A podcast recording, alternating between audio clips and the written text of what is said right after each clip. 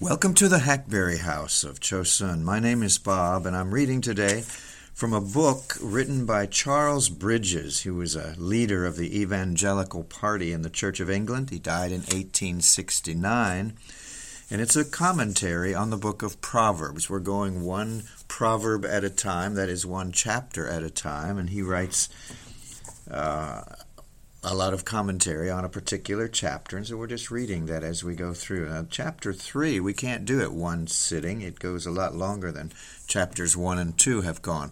You will need your Bible, at least it would be very helpful if you will open to the book of Proverbs, chapter 3, verse 1.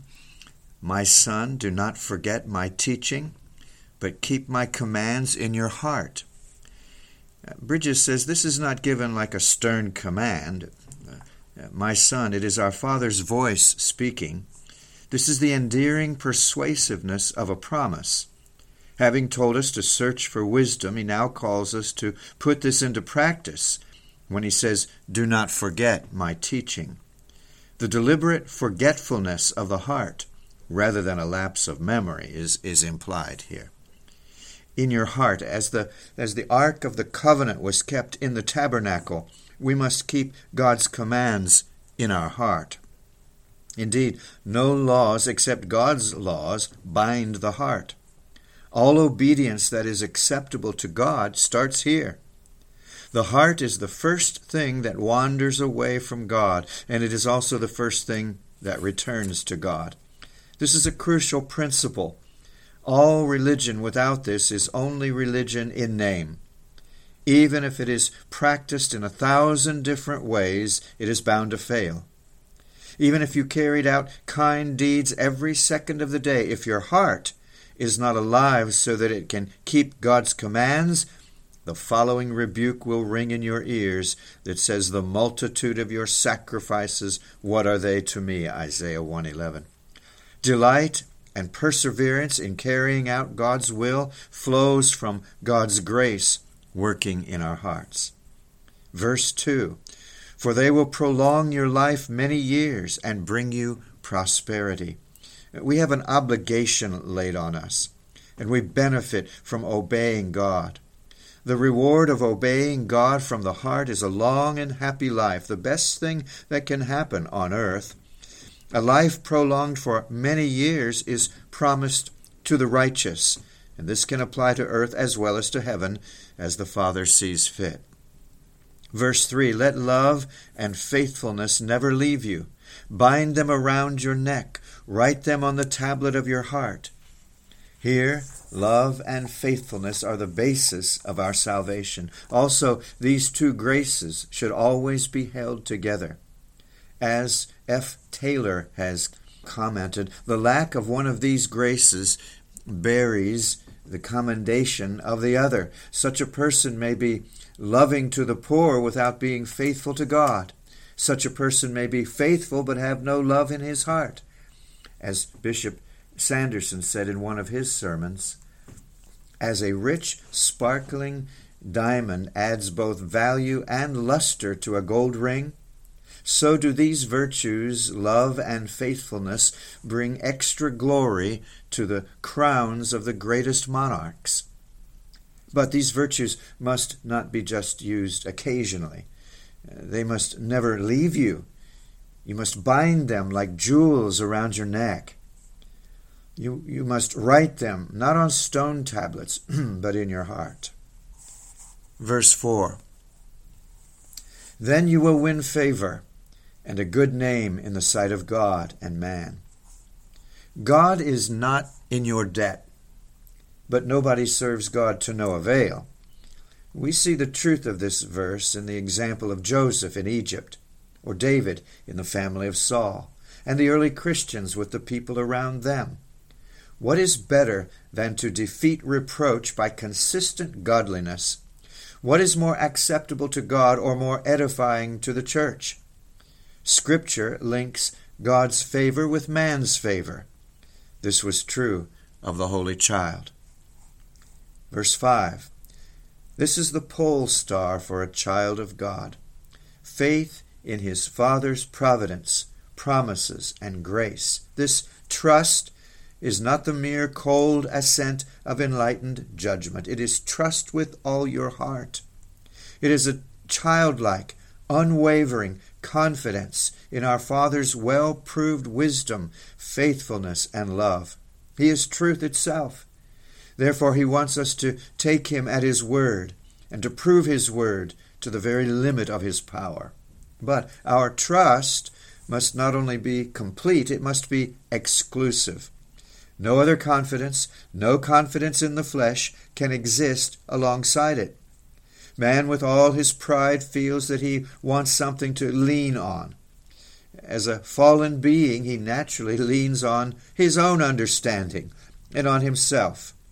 Human power is his idol. His understanding is his God. Many people would prefer to have a lack of principle rather than a lack of talent.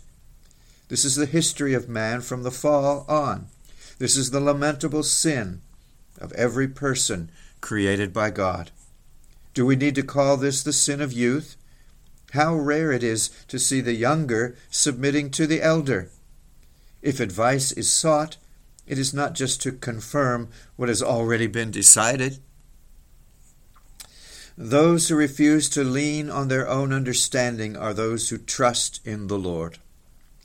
For they are trusting in His divine power and are using it as a lamp so they can find their way. The Christian, on his knees, as if he throws away his own understanding, confesses that he is completely unable to find the way by himself. But observe how he behaves. He takes trouble to improve his mind. He conscientiously follows its dictates. In this way, practical faith strengthens, not destroys, its power.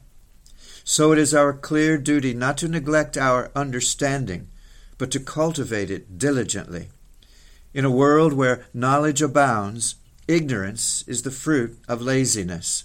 So lean not on your own understanding. Trust in the Lord with all your heart. Self dependence is foolishness, rebellion, and ruin.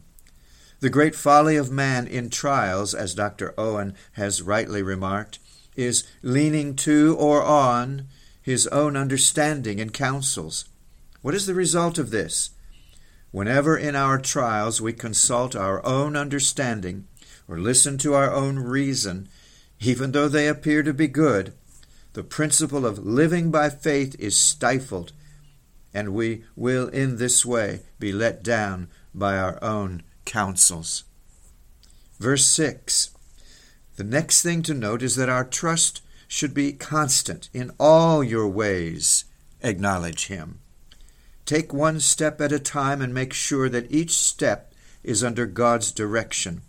Always make your plans in total dependence on God. It is nothing short of self idolatry to imagine that we can carry out even the ordinary matters of daily life without God's counsel. God loves to be consulted. And therefore, take all your difficulties to Him. Before you consult your friends, consult God in all your ways. This includes the small things as well as the big things. In all your concerns, temporal or eternal, let God be supreme. Have we not all found the unimaginable peace of taking to God things that seem too small or personal to be entrusted to the most confidential ear? In this way, Abraham acknowledged God. Wherever he pitched his tent for himself, he always built an altar for God. He will make your paths straight. If we go to the Lord every morning in true humility, knowing that we do not know how to order our day, light will come down to us. We're not looking for new revelations or visible signs. Study the Word with prayer and note how God's Spirit sheds light on it. Make sure that your will is ready to move in the direction God indicates. No step well prayed over will bring ultimate regret. Now, verse 7. This warning against self confidence is closely linked to the preceding verses. The person who is wise in his own eyes is the person who leans on his own understanding. That kind of wisdom is foolishness and self delusion. Even a non Christian could remark, I suppose that many might have attained to wisdom had they not thought they had already attained it. And that was spoken by the secular Seneca in the Roman Empire. Throw that kind of wisdom away, and let your wisdom be to fear the Lord and shun evil. There's a striking link between the fear of the Lord and the fear of sin. Where God is honored, sin is hated, loathed, resisted. It lives, but it is condemned to die. It clings to the child of God, but his heart will shun it. It often makes the body ill, and always makes the soul ill. Verse 8 Exercising self denial and godly discipline will bring health to your body and revive your soul. Verse 9 A worldly person finds this to be a hard precept. Read it, verse 9. But for God's servant, it is a privilege to put to one side part of his wealth and label it, This is for God. Giving the first fruits of all your crops was the way that God's redemption out of Egypt was acknowledged. Should we have been redeemed from sin, Satan, death, and hell? Should we, who have been redeemed from all of this, deny this claim? As Bishop Hall has said, well may we think our wealth is our due, when we really owe our very selves to God. We must honor the Lord, not ourselves. We should do this in a spirit of renouncing self have no doubt that the Lord will add his own seal of approval to this. Those who honor me, he said, I will honor. Verse 11. And yes, we are skipping verse 10. Go to verse 11. Prosperity and adversity are part of our present situation. Each can honor the Lord. In prosperity, this can be done by consecrating our wealth to the Lord. In adversity, this can be done by being humble and cheerful in whatever the Lord sends us. As Bishop Patrick has written, in prosperity, it is well to expect discipline. And if it is the Lord's pleasure, do not let this make you doubt God's gracious providence. In no other way does the Lord act more like a father toward us than in this. It is wonderful to be addressed as my son at any time, but most of all when we experience the Lord's discipline.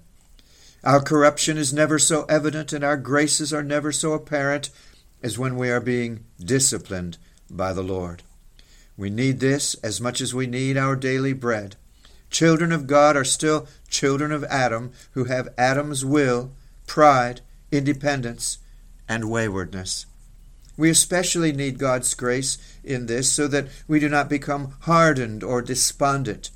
Some people resent God's rebuking them, others faint under its weight. So do not give way to heartless despondency or anxious impatience. Verse 12. But these rules imply much more than uh, something that is just negative. Instead of resenting God's rebuke, we're to be like the Son who delights in it. Always remember that you are under the Father's discipline, so do not resent it, but hang on to his rebuking hand and pour out your soul into his heart. Kiss the rod. Acknowledge that it is humbling but also enriching. Expect a richer grace from sustaining strength than from the affliction being removed. The Lord's discipline is like that in a family, not in a school, let alone in a prison. The Lord corrects his children and does not treat them as criminals. I love the rod of my heavenly Father, exclaimed the saintly Fletcher. How gentle are the stripes I feel, how heavy those I deserve. As Bishop Hall once prayed, O God, I have made an ill use of your mercies if I have not learned to be content with your discipline. Never is Christ more precious to us than in the middle of discipline. Verse 13 Who does not admire this glowing picture of happiness? The wisdom of this world can give no such happiness. Blessed is the man who finds wisdom where he possibly least expected it, being disciplined by the Lord. David found God's house of correction to be a school of instruction, said Trapp. Under all circumstances, however, prayerful diligence in searching for wisdom ensures success. The naturally wise man is a fool when it comes to heavenly wisdom, but the man of prayer gains understanding. Verse 14 Here the wise man, himself enriched with silver and gold, points out to us a more profitable merchandise. Verse 15 This is the search for the pearl of great price that is more precious than rubies. See also Philippians 3 4 to 8. Complete happiness will never be experienced unless this is in your mind. The man who doubts falls short of this. Determined perseverance wins the prize. And finally, for today, verse 16 Long life is in her right hand, in her left hand are riches and honor. Note how this heavenly queen, wisdom, dispenses her blessings. Her right hand presents the promise of both worlds, the rich enjoyment of the world's lawful comforts, and the yet higher joy of serving the Lord and His church, a privilege for which the Apostle Paul was content to be detained from heaven for a while.